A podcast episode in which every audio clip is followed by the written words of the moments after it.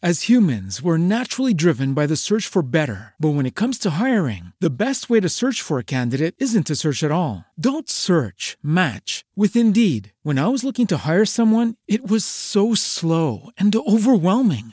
I wish I had used Indeed. If you need to hire, you need Indeed. Indeed is your matching and hiring platform with over 350 million global monthly visitors, according to Indeed data, and a matching engine that helps you find quality candidates fast. Ditch the busy work. Use Indeed for scheduling, screening, and messaging so you can connect with candidates faster. And Indeed doesn't just help you hire faster. 93% of employers agree Indeed delivers the highest quality matches compared to other job sites, according to a recent Indeed survey. And listeners of this show will get a $75 sponsored job credit to get your jobs more visibility at Indeed.com slash podcast. That's Indeed.com slash podcast. Terms and conditions apply.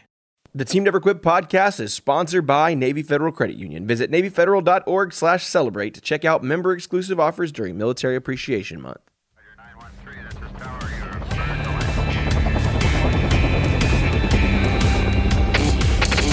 Never Quit.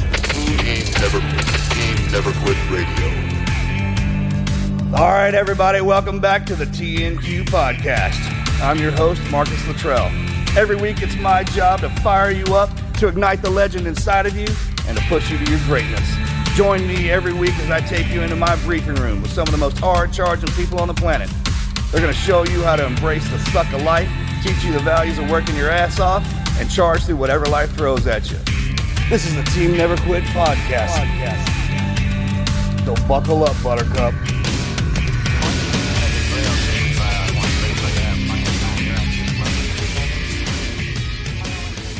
Hey guys, welcome back to the Team Never Quit podcast. Thank you guys for listening, watching, most importantly, subscribing. Hey, if you haven't already, subscribe to the YouTube channel because we're about to start dropping video content very soon.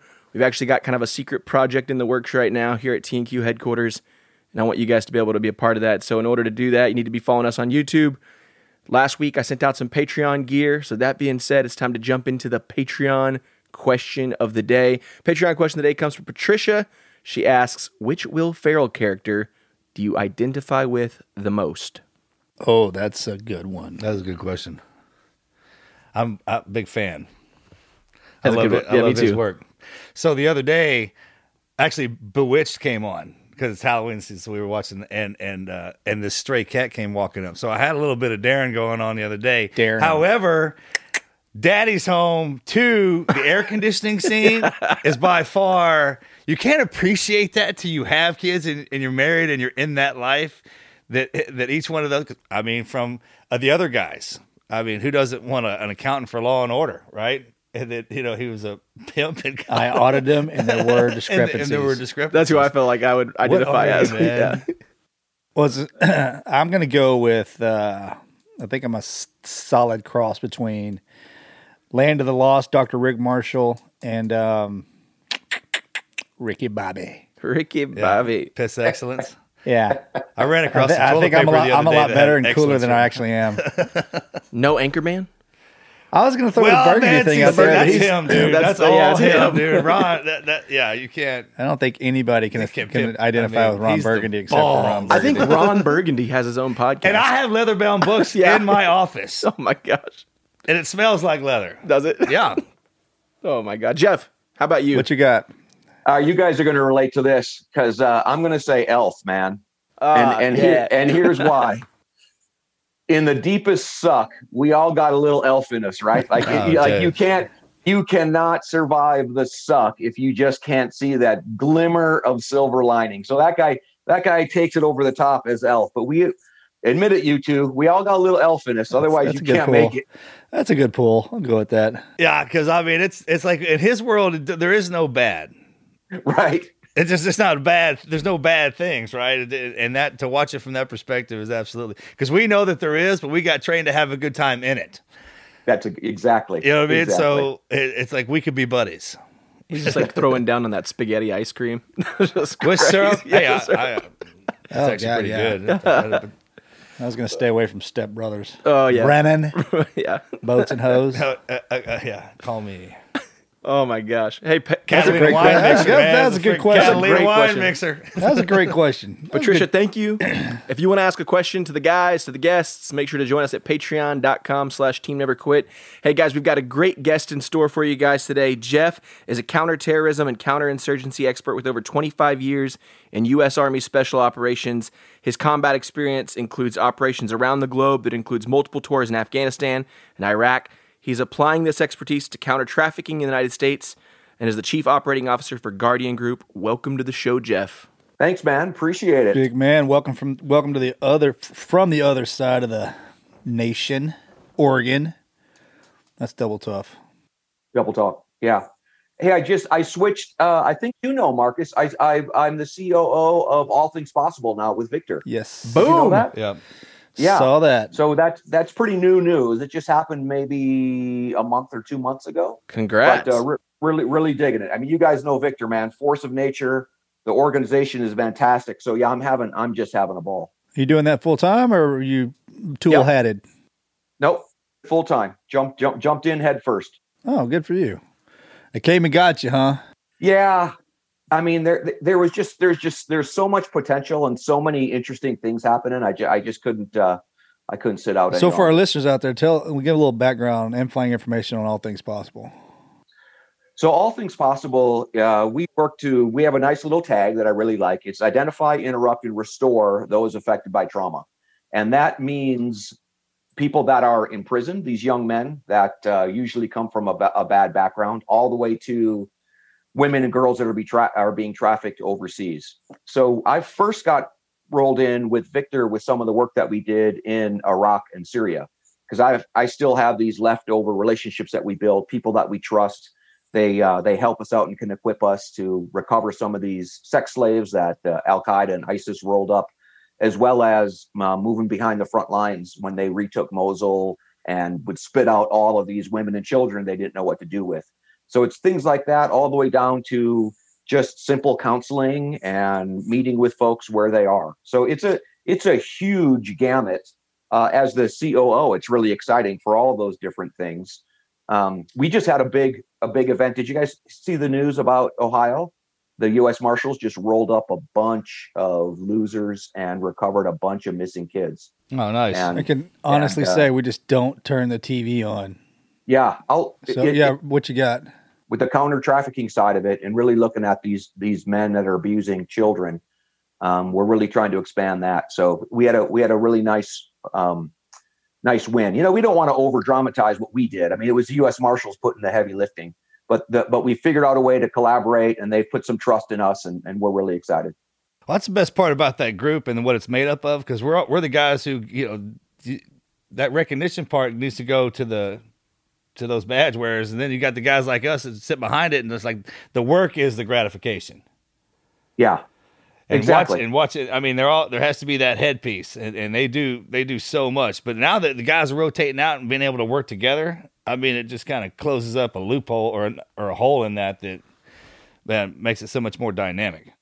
we have similar stories you know we with that i have with you guys you know uh, i was in high school wasn't sure what i wanted to do um, i heard about the u.s army rangers which really were kind of a quiet entity back then in, in 87 and i uh, I, I joined the military to become an, an army ranger um, and again remind me to come back to that story because that uh, that was not an easy an easy path you know my recruiter said oh this is how you do it you just sign this dotted line Okay, and you sign right here. you, volunteer for Rangers. You know, re- remember to remind me to come back to that one. You guys are going to love that story. Um, so I, I did five years with the First Ranger Battalion. Um, went to combat with them in Panama, uh, as well as Desert Storm. And and I tell you the interesting thing about Panama Just Cause, which we had our 30th anniversary last year. Um, it was the it was the first time where I began to see it wasn't just hoopla. They weren't just building us up, you know, like, oh, you guys are a terrific fighting force. Like it was, it was a complicated mess. And um, we were able to win without getting getting guys hurt. And I, I was a team leader. I had, I had four guys under me, and it was easy leadership. You know what I mean? That's you guys know a team leader. That's awesome. Just follow me, and you you lead, and they follow.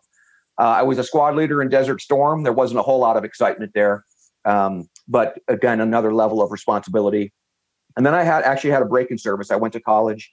I ended up uh, running for Montana State University and going through ROTC there, commissioning, coming back in. Um, went to Second Ranger Battalion as an officer, and then 10th Special Forces Group, and that is when the uh, Iraq War really kicked off. So I was on the ground in, at 10th Group for just weeks, and we started sending guys in and out of Iraq to kind of prep for for the war that was kicking off that later that spring. So did a bunch of rotations with them, and then uh, put in my packet to go to Delta. So that was in 05 and got over there in 05 and, and stayed there until about two, well 2015 it was when i retired. Um, can't believe it's it's almost five years now. And you know as an officer there you do a bunch of different jobs but primarily that was that was my my duty there with uh, with the unit. Went back to iraq and afghanistan um, and just continued to move up in different levels of responsibility. But i think those basics that i learned in panama stood true even as i got higher up I think we had this conversation last time we spoke when you were over at CAG because I did a pump with those guys when I was a junior officer as an augmentee. yeah And that's where i met you That's right. Damn it. Yeah. That's right. so so i i uh in in otc i broke my leg we were doing uh, uh combatives jiu-jitsu and I, I broke my leg and i ended up getting recycled to the next otc class so i think i might have had a cast on my leg i don't remember if i still had it but uh yeah i went down i you and i swapped out seats there in the in the some some sort of j3 position remember That's right. That's right. Hey, so somebody asked me the other day, and I was telling there was a, a 160th pilot, and I was like, man, I was trying to remember the sergeant major's name at the time, the big Texas guy that was O'Neill's sergeant major. What, you remember what was his name? You remember off the top of your head? probably probably joe burke big big guy redhead No, he was a no he was a gigantic, dark headed guy with, I mean, just full blown, larger than life Texas guy. Oh, oh, no, from the unit. I thought you were talking from 160. No, I'm sorry, the unit, the unit. Yeah, yeah. yeah. Bobby. Uh, Bobby. Uh, yeah, he's he's back in Texas. What was Bobby's last name? That's right. That's right. Bobby. Uh, oh, how, I'm so sorry, Bobby. I can't. I'll, I'll think of his last name. I name. totally kicked it out of my head too, and I thought swore I'd never forget it. And I kind of looked like an ass friend of this guy. I was like, "Yeah, man." I started Mike Obadall's throwing, throwing Obadall's name out, and some other guys that were sitting in that line with me, and I was like, "Damn it, I can't remember Sergeant Major's name." Anyway, Yeah. It. So what? You know, here's a story on that. Bobby's son became a young ranger. They went on target together in Baghdad. Huh. So how, how, how many how many times do you see that happen? yeah, father son. No, That's pretty never. cool. Probably never. Yeah. ever. He's he's ranching down there somewhere by you guys now. Is he? Yeah. Yeah. We're telling all retired, those all retired unit guys and team guys to move to Texas when you get out. We're going to start our own place out here. Well, I, I I need to get down there before you guys secede from the union. Yeah, like yeah, all, all our guys and yeah, y'all get out here. Did it start with a B? Bobby, Bobby something. Boomin, Bobby Boomin. Boomer. Yeah. Yes. Yeah. How do you forget Bobby that? Boomin, man? He's I don't like, know, man. Bobby- I'd say Booma. That's what that's what, that's what his son calls our mother. Oh my God. Are you man. kidding me? no, that's right. Oh, that's some that's some weird Freudian stuff right there. That's right. Bobby That- Booma. Bobby Boone, dude, Oh. he was a beast. He was Dude, Bobby, really- if, if you listen to this, brother, shout out. I appreciate everything you've done because he was a he was an OTC instructor when I was going through as Dude, well. I've so- never even met this dude at all. I, I hear, if like, there's your only a couple instructor, guys in our communities like you never hear anything bad about. Like you're all, like somebody always has something. Only a handful of it. Like we're not. I'm not even one of them guys. And and but like that guy, uh, Charlie Melton. You know, Because I was and- I was sitting in the JOC with my Texas patch on, like right. That's like not what you're supposed to do when you're in front of the- leadership. yeah. And he came up behind me when I turned around and saw him. I was like, "Holy shit!" I didn't say it out loud, but I was like, "Damn, buddy." Sergeant Major, sorry. anyway, awesome dudes, awesome guys. That was a great deployment. And I guess when I got my, I don't know if we told this out loud, but I got a uh, a uh, a very large fallacy looking object handcuffed to Oh, my yeah. wrist. Yeah, yeah, It was like that was y'all's thing, and it got hand, Yeah. I got handcuffed, and it didn't have a Yeah. key, yeah. and you had to pick the lock in Dick order to the get it off of you. Oh my god. dick of the day. Yeah, You were you Yeah. were awarded the dick of the I, day. I was, well I was just I was sitting in my chair and this came up and just lashed onto me, right? And I was like, oh, I mean, this thing is about as big as this microphone, right? and you walk around with it till you pick the lock. No key. You got to pick the lock Oh on the cup. And I broke the pin. and I had to go over to Delta Breacher Cell. I was like, "Can you guys cut this off?" Help me out, guys. they it just didn't ate help that. any, that you kept sticking it in your mouth. I know. I mean, what else was I supposed to do with it? Wouldn't fit my Where else ass. do you hide that thing? Fucking tuck it up in a cami and uh, rigger tape that thing down. Cut my pocket out and stick it, stick my hand out of my pocket. I mean, the thing was literally half the size of my arm, dude. Oh my gosh, yeah, dick of the day. That's awesome. All right, go ahead, buddy. Didn't mean to cut you off. Oh, that that was really it. So after after um, you know, as I'm moving towards retirement, and I I think a lot of our our friends are you and you know we're kind of just past that now, but uh, looking what to do next and kind of really what I felt the skills that uh, were were taught me and what I love doing um, started to, to gravitate towards counter sex trafficking. You know, um, studying that crime, studying pimps and traffickers, and uh, retired and started working that full time. Um, so initially with Guardian Group here in Bend, Oregon, and then just recently made the switch over to All Things Possible. Um, I just I love targeting. Um, I want to create a place for folks like us, you know, from our communities that are looking for something to do afterwards. You know, um, that passion and purpose. You have that drive and that and that meaning when you're in service, and I want to continue to provide that opportunity for people as as as we get out. Hey, And for our for our listeners out here, I don't think people really understand the scale of this problem. yeah, Most people think it's in the big cities, and it's not. It's everywhere. it's everywhere. And here here's a um, here's a statistic: they uh, 150,000 new sex ads come out every day. 150,000, and we we figure that somewhere between five and ten percent of those are minors. So that's that's a new kid that's being sold online every every single day. The, the numbers are astronomical, and it's really it's really kind of gross in the United States because it really is a business. You know, it's something you just you jump online and you make a purchase like you would buy a pair of sneakers or a, even a even a pizza. You know, certainly it's a lot more in the open. You know, where they have these different sectors, uh, the red light districts, and all of these things that people know about in Asia. But right here in the U.S., we are unbelievable consumers of prostitution, and what comes with prostitution are- are the minors because they're easy to manipulate and control, and the traffickers make a ton of money on them. Give us some insight on how you guys are navigating those waters and how you're assisting or kind of I don't know if it's by with or through or just facilitating information that, that you're going to hand over to the marshals and how that relationship's working. That's that's basically it. So it, it morphs a little bit depending on who you're who you're working with. So the, your comment of buy with and through is a, is a perfect idea. You know that that we and we're used to doing that. We're used to pro- trying to provide that third party, that host nation partner, or even here in the United States, it's our it's our U.S. partner with the things that they need. And in a in a small town, they just don't know the crime. So it might be similar to what you and I are doing right now. We're just talking about the crime. We're talking about the statistics, helping them understand what those indicators look like, even talking to patrol cops about when they make a routine traffic stop. You know, when they see these different indicators, it should be a, a clue. You know, the light bulb should go on like, hey, maybe I need to dig a little bit deeper because this doesn't quite add up. And then you've got these federal entities like U.S. Marshals or FBI or or whomever um, that need support more from the analytical point of view. So it depends what they need. Where we think we have the greatest value and what we can really scale is this analytical side of it. You know, when you're when you look at the U.S. Marshals, for example, they have lists. I mean, thousands of kids are missing.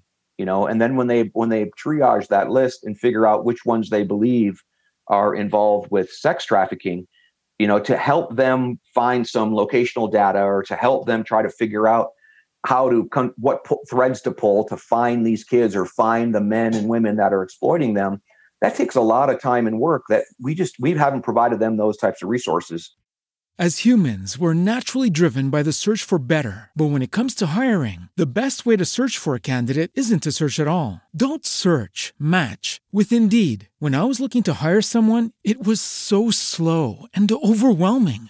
I wish I had used Indeed. If you need to hire, you need Indeed. Indeed is your matching and hiring platform with over 350 million global monthly visitors, according to Indeed data, and a matching engine that helps you find quality candidates fast. Ditch the busy work. Use Indeed for scheduling, screening, and messaging so you can connect with candidates faster. And Indeed doesn't just help you hire faster. 93% of employers agree Indeed delivers the highest quality matches compared to other job sites, according to a recent Indeed survey. And listeners of this show will get a $75 sponsored job credit to get your jobs more visibility at Indeed.com slash podcast. That's Indeed.com slash podcast. Terms and conditions apply. So I think folks coming out of our communities, largely the Intel types, those analysts, um, they have the skills to do a bunch of this front end work to help law enforcement a- achieve this probable cause, reasonable suspicion. So you know, I mean, like think of it when you're when we're out, you know, overseas in combat. You don't you don't just get to go do a mission, right? You have to have a reason. There has to be there has to be probable cause. There has to be a reason why you're going onto this target. Well, law enforcement deals with that every single day. They have to explain to their bosses. They have to explain where their resources are going. They have to explain why they're putting 5, 8, 10, 20 people on this particular target set. And that's largely what we civilians, retired military, are able to do is just help them build that case that, hey, boss, in the long run, this is going to pay off. And hundreds of kids are going to be given a chance for freedom. You know, we we want to give them that little bit of information that then they roll into the regular law enforcement system. They get the warrants, they get the subpoenas, and once they get those, they're off and running. Because dude, these these pimps and traffickers are so brazen, they don't even hide what they do. Like you get one of their phones, you get one of their computers, it's completely in the open. It's just helping law enforcement get to that start point. You guys on the ground a bunch doing what you used to do in CAG, or is it more along of what you see? All, all by by through and with you know okay. um all right. you know it's they, they just they don't need the help on the ground. You know what i mean? Like they really need that that analytical work. Once once they once they know where the bad guy is or they have permission to grab them or they have an idea where that kid is they're they're off and running. So we we do very little to no actual groundwork. And in the us it gets really it gets really tricky too. You know right, what i mean? sure, when you're working overseas it's totally different. We're, you know, you can do groundwork overseas. You can you can run surveillance on people. You can use TTL. You can you know you can do all sorts of stuff overseas. But in the U.S., um, the structure that we have designed, and it should be, is law enforcement is able to do this. A citizen is is, is able to do that, and um, putting them together is what I think the future of law enforcement looks like. You know, all of this you know, I don't. I think there are some people that really believe we should defund the police and disband the police. I think I don't think there are many. I think some more reasonable people think we should reallocate funds and figure out ways to do this better. Um, and I think that's what the future is. There's plenty of people from our community that have the ability and the skills to just augment what what law enforcement is lacking, um, and that can be training and that can be analytical work. But both of those are really satisfying to to help those those guys out with.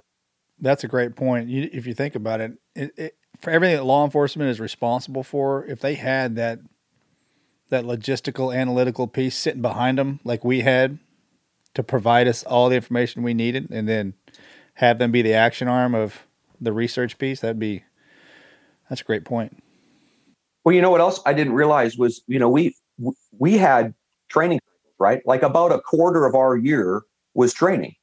It wasn't combat. It wasn't other other types of stuff. It was it was dedicated to training, and we held that pretty sacred, right? That's how you became the team. That be, how you became the SEAL. That's how you became the SEAL team. That's how you became this a, a unit that was able to fight. Man, law enforcement doesn't have a training cycle. Mm-mm. I could, you know, they they don't take a few months out of the year and just become better at individual and collective tasks. We haven't afforded that to them, so they have to stick training in wherever they can you know? So that's again when i talk about training to be able to provide them different training on skills that that we've honed that they can apply. And like you've already commented on that analytical side of it um, i mean no one's done it better than the jsoc community. Right, i mean t- yeah. i mean they people look at us all the time the operators the guy the the the, the door knockers. But man those analysts that were just crushing it 24 hours a day for 10 15 years straight those are those are some unsung heroes, right Yeah, they were having a ball. Man, they'd go out and collect, collecting all that stuff, and I mean, yeah, typing it up. Hell, we had to do most of the typing. You know what I mean? they had a blast. I mean, that that is the sexy part of that job. And, and I always kind of look at it like there's no way that we could have been as extreme as we are, as if everybody in our generation wasn't the same way. You know what I mean? They that one thing feeds the other. So because they they were so high speed on on gathering all that intel, that enabled us to go do what we did on target, and it just kind of fed itself. I, t- I teach at the Law Enforcement Management Institute at the university up the street, and that's that's one good point I've never brought up to them because we we talk about challenges, and most of the ones that most of the the, the case studies and the talking points that I have is that you're just you you're on deployment every single day you walk out of your house, and how challenge you never get you never have any downtime like you never go to get low ready. You're always second you walk out and put the uniform on, and I, I'm going to bring that up. That's a great point on what a better asset you all would be if you had a logistical arm behind you, providing you information that you need, just like we got. How much easier it made that for us. And I mean, we even debrief at the end of the day. A- after everything Yeah. we we debrief after every every kind of every time we do a run. I mean, when they come out of the academy, they go into the field. That's like being in the academy every day. It's just field work, yeah. Right? And I know they take notes and everything like that, but the there's training inside that action itself when we separate that in the beginning so you can see both sides of it and then when we put it together that's why we're so fluid. They don't have that Well, ability i guess. I didn't know that. I was unaware that that that was the case. Think of think of the lessons learned you know that we all shared. I mean think look at how we would transfer that stuff between the seals and the rangers and delta and special Yes. forces like we Yes. like if, if, one of your guy your guys got hit on target man we wanted to know what happened you know if you if you had some new ballistic capability or some new you know mechanical breaching whatever you know and that's and that's one of the things but as with covid um, and you know the, the the Black Lives Matter movement has again they're the focus on defunding the police. But even if you dis, if you discard that, just with COVID alone, police uh, communities, um, sheriffs, and law enforcement all across the country they're they're losing money, man. I mean, cities are going bankrupt, and the number one thing that I've been seeing that's getting cut are these sex crimes units because because it's allocating dollars that doesn't necessarily pay off. So uh, in major cities all across the United States, these sex crime crimes units are being slashed and reallocated, redirected to different crime sets. So what else is being lost is the best practices. So these these units that were just crushing pedophiles, how did they do it? And that's what I'm working at right now is trying to capture the best practices of how how did this work in Boston? How did this work in Miami? How did this work in LA? How can we apply this to small town America? You know, and and trying to build a group of guys, almost like a, a mobile uh, training team again, because this resident knowledge of that these law enforcement folks have figured out, it's it's being lost. And again, just like us in the military, man, now that I've been here five years, I don't think there's a single cop that I've worked with, either federal or local, that's in the same position that he was five years ago.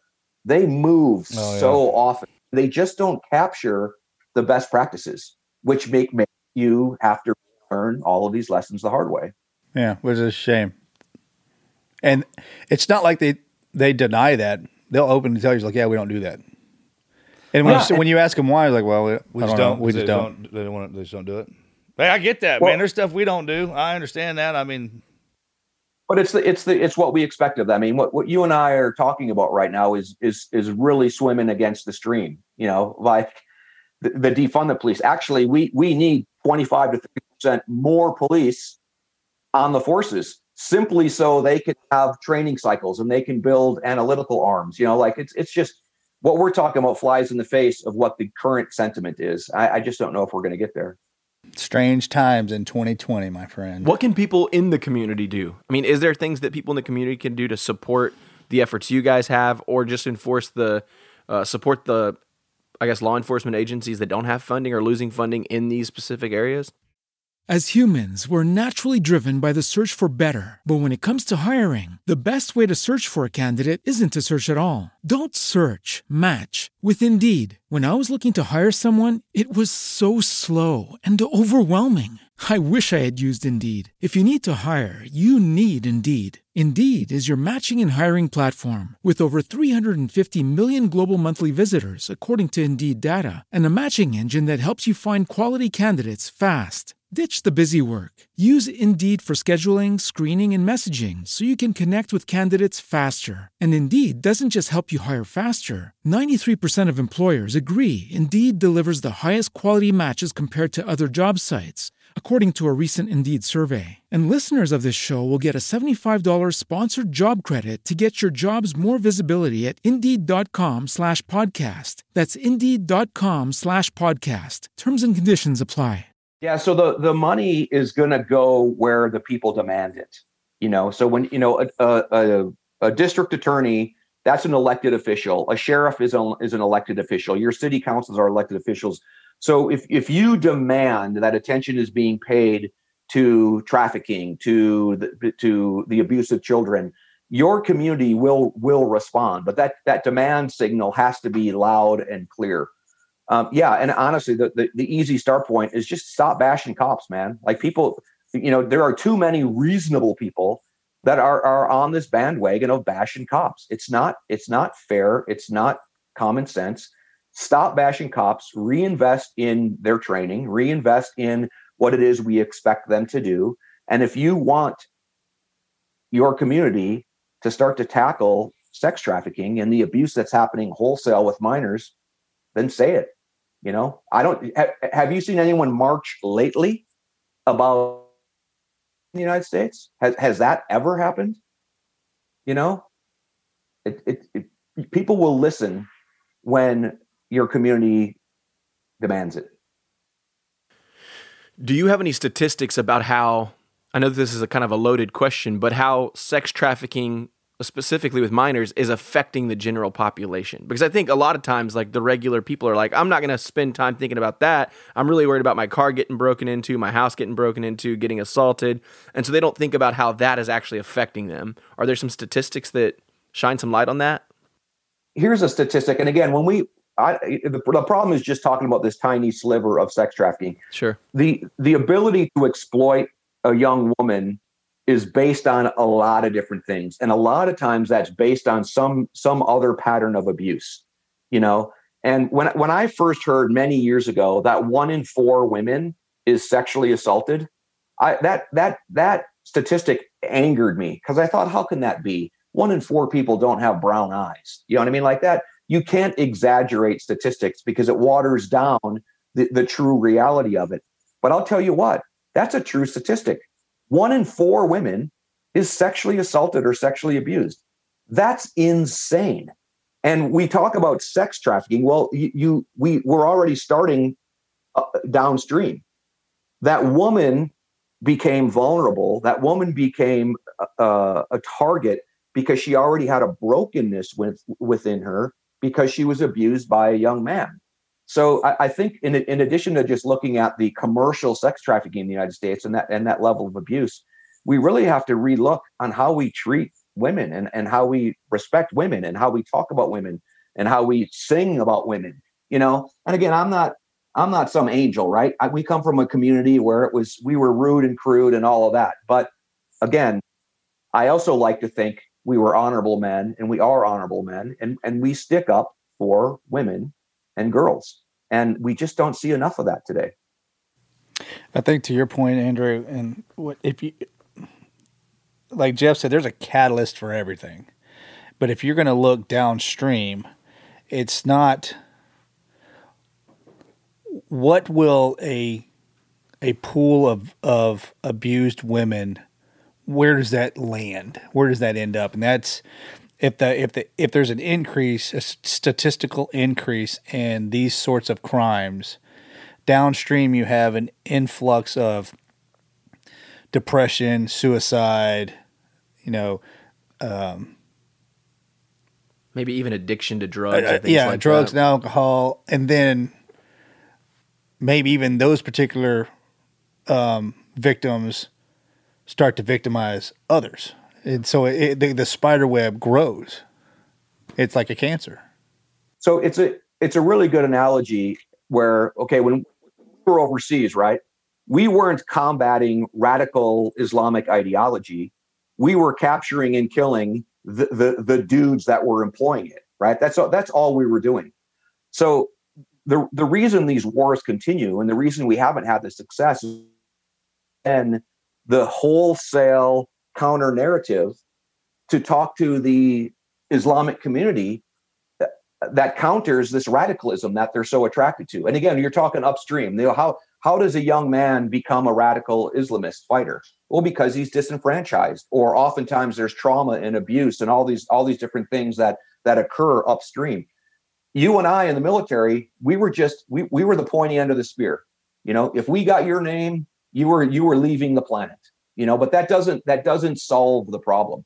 And that's the same thing when it comes to what we do with ATP.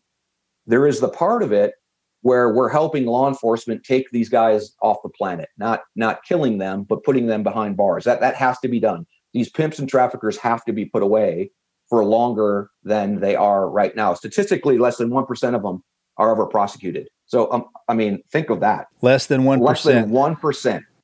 So, if that's when we talk about, you know, how bad this crime is, there's so much room for improvement. If you can go to one to two to four to 8% of these guys behind bars, they're going to start to make some different business choices, just like we saw, right? When we were in Iraq and you started capturing and killing guys by the hundreds and thousands, guess what? That young man started to make a different choice, right? So there's one end of it, which is the downstream end, which we've we, we've got to bring justice to these predators, and then there's the upstream side of it, uh, reaching these young men and these young women in these formative years, and that's why I'm so excited about ATP. ATP works both sides of that, from you know interrupting this cycle by taking these bad dudes off the street and helping law enforcement put them behind bars, all the way to identifying it and, and, and interrupting it from this cycle of abuse and violence. So you you nailed it, Marcus, and I, and I think that's what people people don't want to hear. You know, treat your wife better, treat your girlfriend better, treat your daughter better, have more respect. You know, stand up when when the when the locker talk is is is some kind of BS about girls. You know, turn off that stupid music that's completely degrading to women.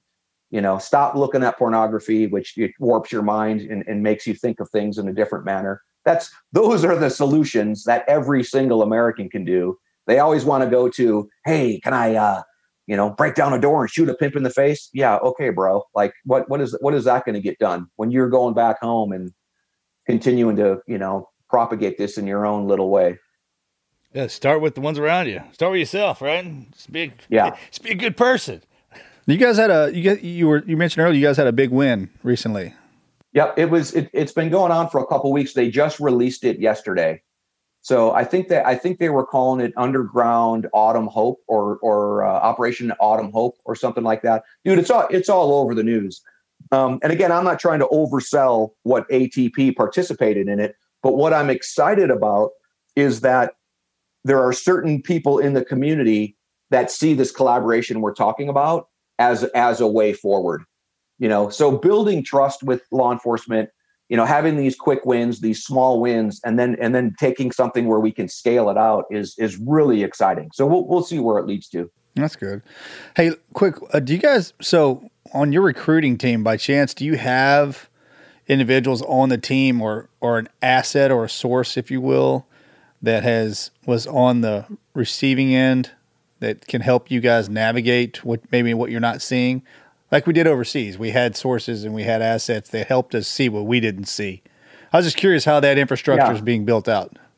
So again, that's something that we have overseas more than we do in the U.S. The U.S. is it's almost all te- all technical stuff on on open source um, intelligence with it because the again the crime is so open on the internet. I mean, brother, uh, you, you go to some of these Facebook pages or Instagram or or or even you know and, any of the social media sites, the, the guy's calling himself a pimp. He's advertising the five six girls that he's selling. Like it's it's not hard to see. It just you just need the time to to go look at it and find it. So yeah, the the actual groundwork, um, we don't do any of that right now in the U.S. That that's all overseas. Okay. Damn. That sounds really, that's where the fun is. Yeah. But we're getting old, man. You know what I mean? Oh my god, man! We turned forty-five here pretty quick. I've had two hips. I've had two hip procedures in the past month and a half. I sound like an old busted car driving down the road when I oh, get up in the Oh, morning. Like, when I get up in the morning. I saw the other day I rolled over, looked at Melanie. I was like, you know, when I was young, I didn't make all these noises when I get up. And You know, It's I like that, uh, old, that old sergeant major and mass chief when they when we start going on those runs, you know, they they'd be hooting and hollering and crazy. Once they got up on step, it's like a hot rod, right? Once you get it fired Yeah. up and get the all of us, so we're not getting old and busted. Everything's just tightening up. You know what I mean? It's, it's in, You know into place. what- what's funny is I I went uh, I ended, I I had COVID a couple months ago. You know what I mean? So. Congratulations. I had it. It was Did- awesome. Did you, and and again, it's like I I don't know what your symptoms were, but I didn't even know I had it. I just felt my age. I, you know what I mean? Yeah. I felt run down and broken, and it was like I, I, I mean, so those of you that have COVID, that's how you feel when you're 50. So you know you, you recover from COVID, and then that becomes your life when you're 50. So That's a good point. it. That's about how I Bro, felt. I when was we got tired. put on lockdown last March out here, they were talking about the symptoms of COVID. I was like, literally, that's the same symptoms I get from the allergies out here, and I have those nine months out of the year. Yeah, You know what I know. mean? It's it's nuts. I, I don't care what what rolls in the door. I mean, if it's a bacteria or a freaking human being, man, everything senses fear. Right? If you're afraid, if you think that thing's gonna jump on you because it wants to fight and it senses your fear, it'll keep attacking you. But if you're ready for it and you're, I mean, you carry that around. Think about it like that's how we we. I mean, look at all the stuff that we've go, all the anthrax and everything in between, where they put us and everything, man. But our attitude was like, man, when I came here, I didn't come here to get beat. I came here to beat down. I came here to, to destroy, kind of deal. And that mentality, it, it man, it carries you a long way. dude i you know it's one of those phenomenon that i that i don't understand i agree with you completely and this goes back to how we started the discussion with elf right like anxiety and stress and fear it's such a it's such a cancer. It seems like things just latch onto it. You know what i mean? Like just like in combat. Like, you know when you when you have that little elf like eh, like i'm enjoying this. This is going to be okay. Yeah. you know like it, like all, when when things get piled on top of you I, I think it's a it's an incredible phenomenon that I don't think people fully understand is how fear, anxiety, and stress just makes it all worse. Well, how about the uh, how about you over there, doctor? You got some you you got you got some knowledge on this one? You know, he's brewing something up over there. Freaking head of his. The other the other side of this mind. I absolutely, But you- uh, you know I, I I mean? absolutely 110 percent believe there's a mental aspect to getting through anything, and that once once you stop believing in yourself, that primary and secondary brain in your body starts to shut down and not give the body what it needs to fight. Yeah. On the other hand, that mean, I, we actually just recently lost a friend of ours, not from COVID actual, but pre-existing condition. And that was an eye-opening experience because up until then, uh, we've had quite a few friends that have had COVID, and like you and I, because you never had, you haven't had it yet, have you? Uh, like you and I, We a did, good good know. analogy. Feel my age. I was just I was really tired, and I was we were out on a run one day with some buddies. Man, I just couldn't. I mean, I was they just left me, and I was like, man, what the hell is going on? And then my forearm started hurting. I was like, that never happened. So I tested got positive. Um, when this gentleman, who's a Vietnam vet, God rest his soul, um, Roark, Roe was his name, but it's Scott Scott's daddy. There he uh, he got blown up in Vietnam by a grenade and then um, was a rancher for the rest of his life. Hadn't been to the hospital since he got out of the hospital after that injury. And then COVID hit. COVID actually hit the whole family, sent every one of them to the hospital. And man, he could not, it got down in his lungs. And you got to think, man, is it your time? Is it your time? And how, no matter how hard you fight, I mean, go out swinging, right? As humans, we're naturally driven by the search for better. But when it comes to hiring, the best way to search for a candidate isn't to search at all. Don't search, match with Indeed. When I was looking to hire someone, it was so slow and overwhelming. I wish I had used Indeed. If you need to hire, you need Indeed. Indeed is your matching and hiring platform with over 350 million global monthly visitors, according to Indeed data, and a matching engine that helps you find quality candidates fast. Ditch the busy work. Use Indeed for scheduling, screening, and messaging so you can connect with candidates faster. And Indeed doesn't just help you hire faster. 93% of employers agree Indeed delivers the highest quality matches compared to other job sites, according to a recent Indeed survey. And listeners of this show will get a $75 sponsored job credit to get your jobs more visibility at Indeed.com slash podcast. That's Indeed.com slash podcast. Terms and conditions apply. You want to pick how you go out? I don't think it works like that. My 'Cause he swim had a- buddy, my so swim buddy from BUD/S He died had a two he days had, ago. He had a do, do not resuscitate. Um, yeah, man, don't bring me back. I want to come back in that new frame. and uh, he actually said he's like, nah. He's like, I don't. This I wasn't. To do not resuscitate means if I got, you know, got bucked off a bull or something. I don't want this COVID stuff. I mean, it just ate his lungs up from the inside out. Yeah, and and again, you you- you uh you were uh, alluding to it. There there's that spiritual side of it too, you know, and it, it's what we don't understand, you know. And I and I and I think there's this, I think there's re- this relationship we have with our with our Creator also, where He's like, okay, if you want to stay, you can stay. You know what I mean? If you're ready to come home, you know, I think sometimes He gives us that little bit of a choice. And I, I'm not, you know, you got you got. I'm not saying your buddy chose to to go, but there's just all these things we don't understand, you know, and and. uh and and we waste too much time sweating the small stuff you know Yeah, don't sweat the petty stuff and don't pet the sweaty stuff. That's one of the best freaking pieces of advice I ever got. And I'm like, man, how long you been sitting on that one? That was great. yes, there's absolutely that. And with anything So- that that that fear in the beginning is the fuel for your willpower. I mean, that kind of if you if you're looking Yeah. at something and give you the heebie-jeebies, and then I'll talk to people and they're like, "Well, I've been training in this forever. I mean, we've been going at this a while, and I still get the fear." And I'm like, "Man, that's not what that is. That's anxiousness. You know, those two things run on the same glass. Like, man, you just kind of. That's why when the first punch is thrown or the first you know the line comes out, whatever it is, man, you're you're in it. And then once you're locked in, it's it's uh man, it's freeing. It's like wow, it's like getting up on a step and just pushing. It's it's something. It's supposed to So- be there. speaking of sweaty men let me circle back to my story Oh yeah, about yeah. how to, about, about how to become Yeah. how to become a young ranger okay so like i said i i uh i signed the dotted line my recruiter tells me just volunteer for airborne school volunteer again you guys know how difficult that is but so far so good i get to airborne school first day there you go into this classroom a ranger shows up and that was back when they wore the og 107s right the rest of us were in the bdus so like that was a sharp sharp uniform spit shine jungles and and the and the pressed og 107s and that black beret come on man Dude, what's up? What's up, man? Exactly, That was, what's dude, up? what's up, man? That was sharp. so uh you see them You know, jokers they- walk in like, yeah. Exactly, you know. So that, that's what I want to be. And you know, so the, the guy comes in, he gives you a quick brief. You, you write, you fill out this piece of paper, put your name on. Again, this is 1987, 88, something like that. Yeah, man, their uniforms look like they would jack you up. Oh, You know yeah. what I'm talking about? Dude, they come in with so much Yeah. style and the way they dress. Like, man, I think that uniform fucked me up, dude. Look at that thing, man. What's that's, Yeah. it's, it's awesome.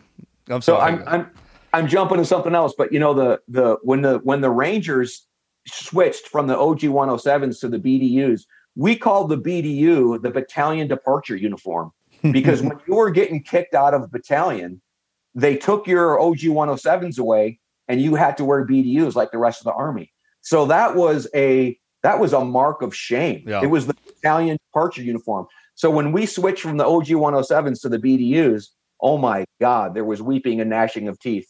That So- and that and then you No. went to the uh, I remember when the beret thing went down. yeah I, the tan berets.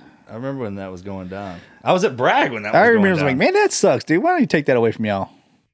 As humans, we're naturally driven by the search for better. But when it comes to hiring, the best way to search for a candidate isn't to search at all. Don't search, match with Indeed. When I was looking to hire someone, it was so slow and overwhelming. I wish I had used Indeed. If you need to hire, you need Indeed. Indeed is your matching and hiring platform with over 350 million global monthly visitors, according to Indeed data, and a matching engine that helps you find quality candidates fast. Ditch the busy work. Use Indeed for scheduling, screening, and messaging so you can connect with candidates faster. And Indeed doesn't just help you hire faster. 93% of employers agree Indeed delivers the highest quality matches compared to other job sites, according to a recent Indeed survey. And listeners of this show will get a $75 sponsored job credit to get your jobs more visibility at Indeed.com slash podcast. That's Indeed.com slash podcast. Terms and conditions apply. I don't know. But, right, but yeah, so so I signed this dotted line, go through airborne school, uh, graduate from airborne school. This uh, ranger shows up and he he says, "All of you who signed up to be a ranger, fall in over here." So we get information, and he reads through the list of names. He doesn't read my name. I'm like, "Oh crap!" I'm like a I'm like a mosquito wing private. You know what I mean? I I, I think I think I was an E1 or E2 if I had anything on my uniform at all. I run up to him. I'm like, Sergeant, uh, I'm supposed to be going to rip with y'all. Uh, you didn't call my name. He asked me my name. He looks at the list. He says, You're not on here. Get out of my face. Mhm. So I turn around. I run over to uh, my uh, my airborne squad leader and ask him some questions. Anyways, the people that I talk to end up telling me to go to the Patches building at down down by the uh, down by the jump towers. You, you guys have Oh, you guys yeah. been to Ben? Yeah, Oh, oh, yeah, yeah, we We all yeah we have to go jump school. school out there. I know Yeah, what you're talking about. Yeah, yeah. You, you know that building with the yeah, yeah, yeah, yeah, yeah. So they go, they say, go, go down to the patches building and ask for so and so. I'm going to call him uh, Mr. Sweetbottom. Uh, they say, go uh, uh, ask, you, find Mr. Sweetbottom. He's the one that does all these orders. So I, I drive down there with my. Uh, you're remembering this from when we talked last. Yes. I know. Go So, ahead though. my- I love my my my wife of 31 years now. She was my girlfriend back then. So we we drive down to this Patches building, which you guys know where it is. And I and I walk in and there's one dude way in the back. And I said, "Hey, I'm looking for Mr. Sweetbottom." And he's like, "I'm Mr. Sweetbottom." I'm like, "Oh my goodness, what is this?" You know that that that southern drawl accent that is just a little bit too uh, grating. So I'm like, "Oh, great." It's like I'm I'm supposed to be going to rip, and it, it seems like my you know that like the orders haven't followed up. And he says, "Ooh, so you think you got what it takes to be a ranger?"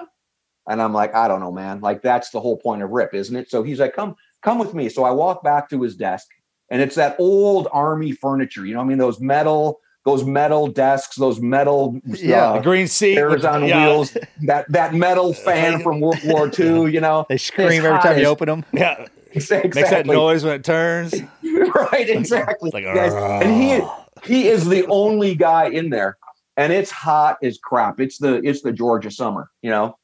So he says, "Hmm, you look pretty strong. You think you got what it takes to be a ranger?" And I'm like, "I don't know, man." He's like, "I'll tell you what. If you can beat me in an arm wrestle, I'll cut you orders to go be a ranger." Like, are you serious? So he clears his desk away, okay? And we're we're we're now lined up and we arm wrestle. Bam. And he is this soft, fleshy, you know what I mean? Like just pale Mr. guy, Burns looking. you know? Yeah, Mr. yes, exactly. Like Mr. Burns looking, except a little except a little chunkier. That's pretty good. So, all right, I beat him. He's like, oh, two out of three. Beat him again. He's like, oh, you are pretty strong. You might have what it takes to be a ranger. He says, do you wrestle? And I was like, I wrestled in, in high school. What, what do you mean? He's like, I'll tell you what, if you can pin me, I'll cut you orders to go be a ranger. And I'm looking around like somebody save me. What is going on? So I'm like, all right. So now we're moving furniture in this in this office. And he says to me, You want the top or the bottom? Like straight up wrestling, you know, on on all fours, you know, how you get the, the, the start position. I'm like, uh, top, I guess. So we get down and we wrestle and I pin him. And he's like, Oh, that's pretty good. Two out of three. So we start again. This time I'm I'm rolling him over to pin him. And finally, my gaydar goes off. Okay. Like he he's rubbing on my leg. no, he's he's trying to free himself from this half Nelson I'm rolling him over. And he uh, uh, he's making noises like that. And I'm finally I'm like, oh my goodness. I think I think I'm being sexually assaulted. what the what the heck is happening? So I stand up. I'm sexually assaulting myself with another man. with another man. Exactly. I'm like, what is your problem? And he stands up and he sits down in a chair And he says, I bet you wouldn't hit me. And I was like, the hell I won't. And I reach over the desk and I punch him straight in the mouth. And he flips back in his chair. And I remember it because I split his I split his lip and it was bleeding. and he's laying there on the floor looking up at me. And I'm over him like this. And he's like, Ooh, you might just be a ranger. Go along now. Your orders will follow. And I'm like, they better. And I leave. Okay. So I walk out of this place. I'm drenched in sweat. Because this this went on for like 20 minutes, man. You know? My wife is in the car waiting for me. She says, What happened? What just went on? And I said, I don't even want to talk. You'll never. I'll never, never speak of this I'll never ever talk with again. So the story's not over there. Okay.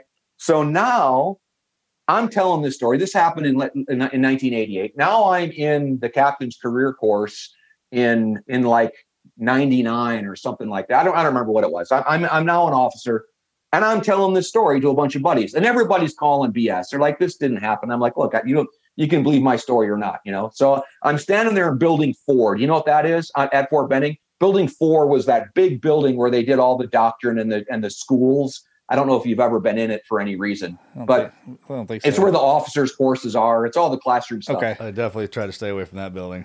yeah, yeah. So I'm standing there telling the story to about five, six guys, and he walks by, Mr. Sweetbottom, and my jaw drops. I'm like, that's him.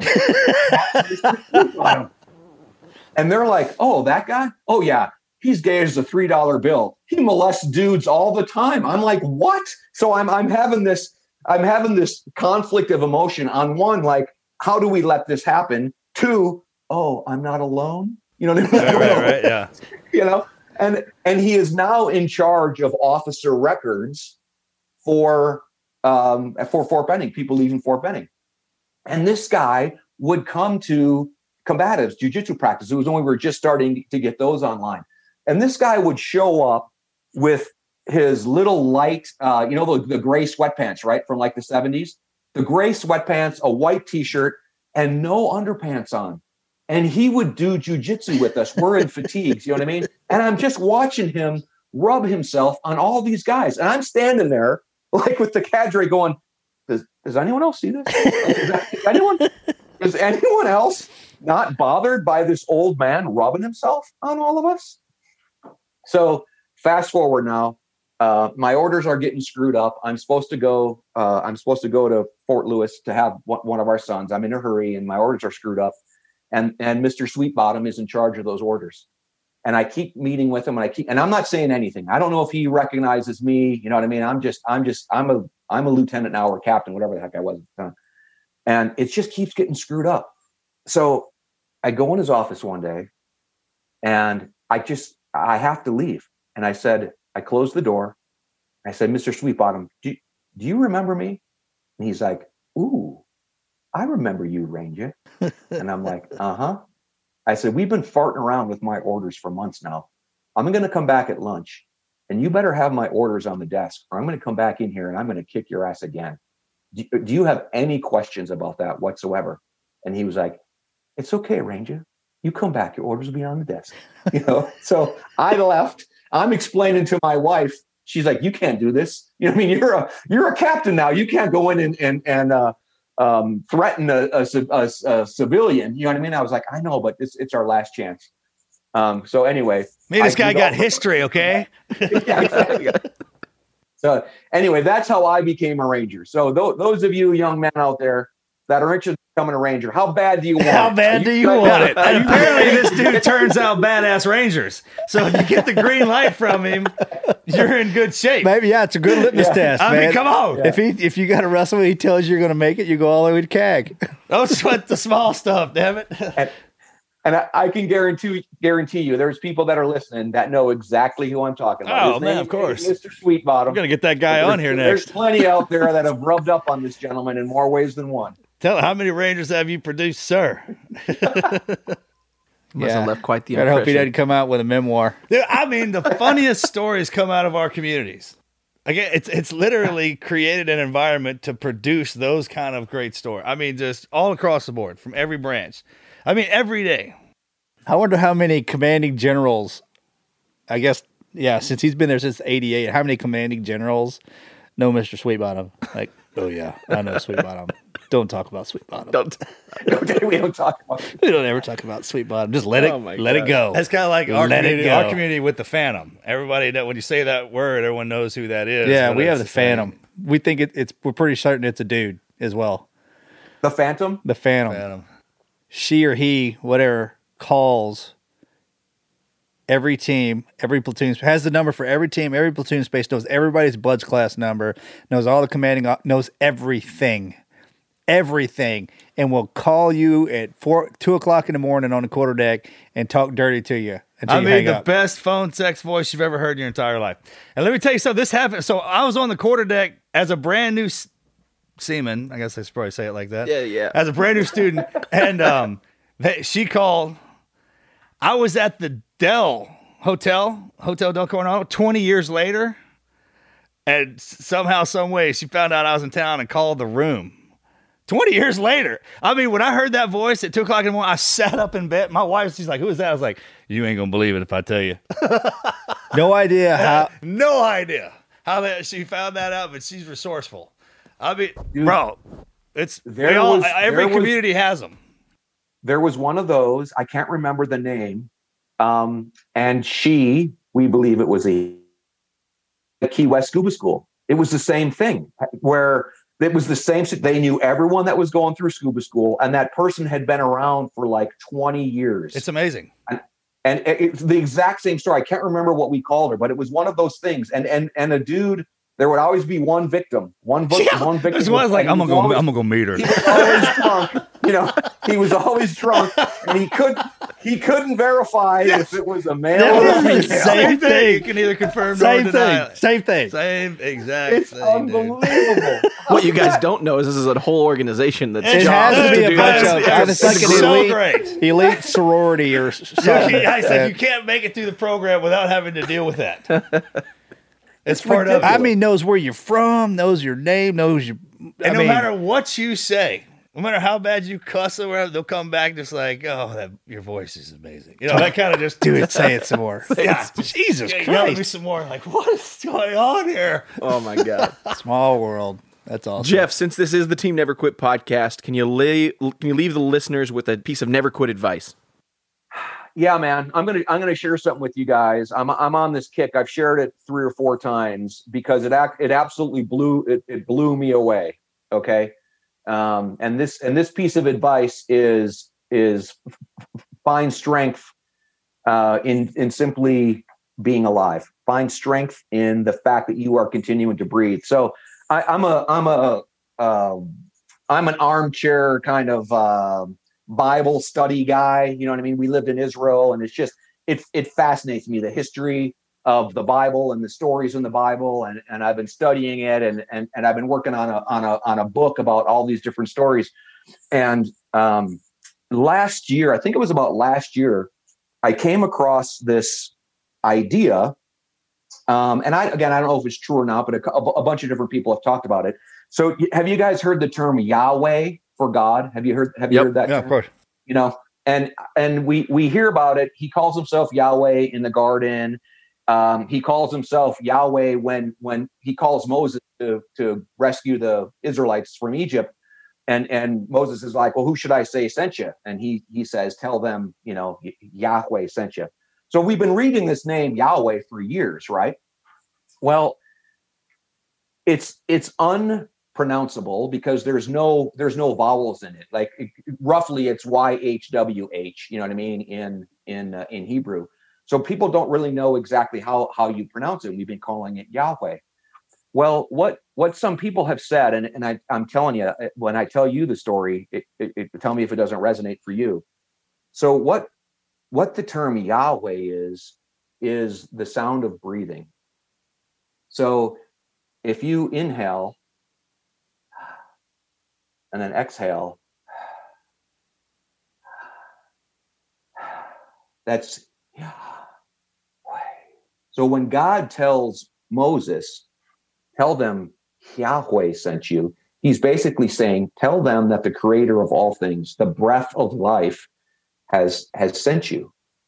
And when I first heard that, it blew me. I, I get, I don't know about you guys, I get goosebumps just thinking about it. Because when I first heard that, I thought, that makes so many things make sense to me. This idea of what you what comes off of your tongue, what it is you speak is is is is is what you become. You know what I mean? Where let my name always be on your lips. So the mere fact that we as humans are breathing we're saying the name of God, we're saying the name of our creator every single time we breathe. When an animal breathes, he's saying the name of the creator. The, the plants and the trees exist to take what we exhale and clean it and give it back to us. You know, so this idea that what is God's name? God's name is the thing that gives breath to everything that lives. Is that uh, outrageous? So it blew my mind and i shared this last year um, at a at a at a at a at a gathering where they were it was about uh, ptsd and and um, you know all these soldiers that were that were losing. And even like this i, I tell this story and again i don't know who it's going to resonate with. Um, there are plenty of pastors and and theologians that may take umbrage with it and, and that's fine. What i can tell you is it inspires me and i told this story at this at this group with this group of people and these parents came up to me afterwards and they said you know we've had a really hard time with closure with our son. They lost their son on the battlefield. And they knew the story. They knew what happened. Um, they knew he didn't suffer long but they they just didn't have this sense of closure. And when i was able to share this idea that when we inhale and exhale we are saying the name of god that was such a relief to them. It was such a relief to them to realize that the last thing their son ever said, his last dying breath, was the name of our creator. That brought them some closure to their son's death.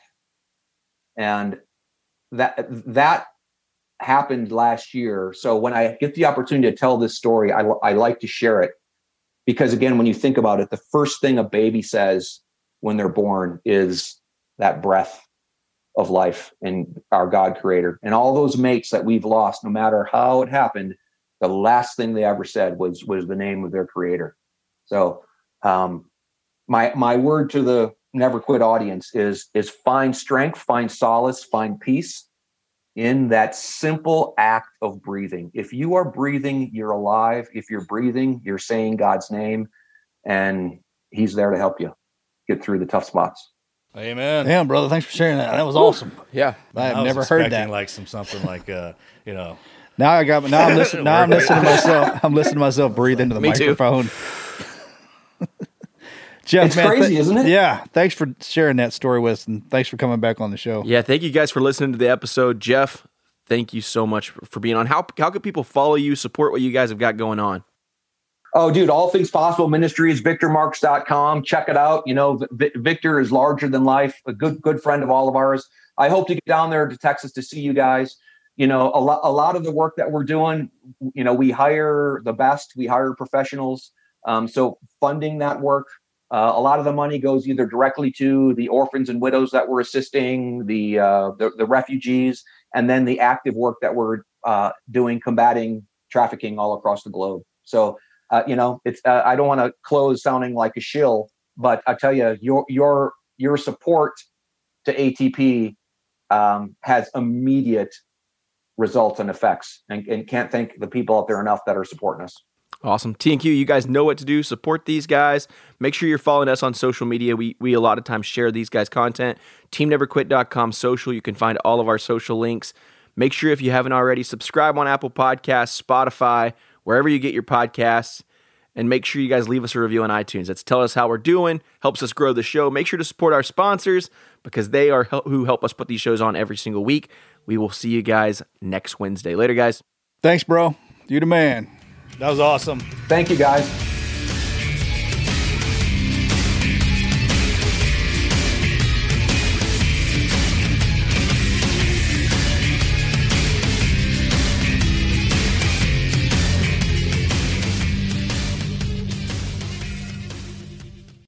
As humans, we're naturally driven by the search for better. But when it comes to hiring, the best way to search for a candidate isn't to search at all. Don't search, match with Indeed. When I was looking to hire someone, it was so slow and overwhelming.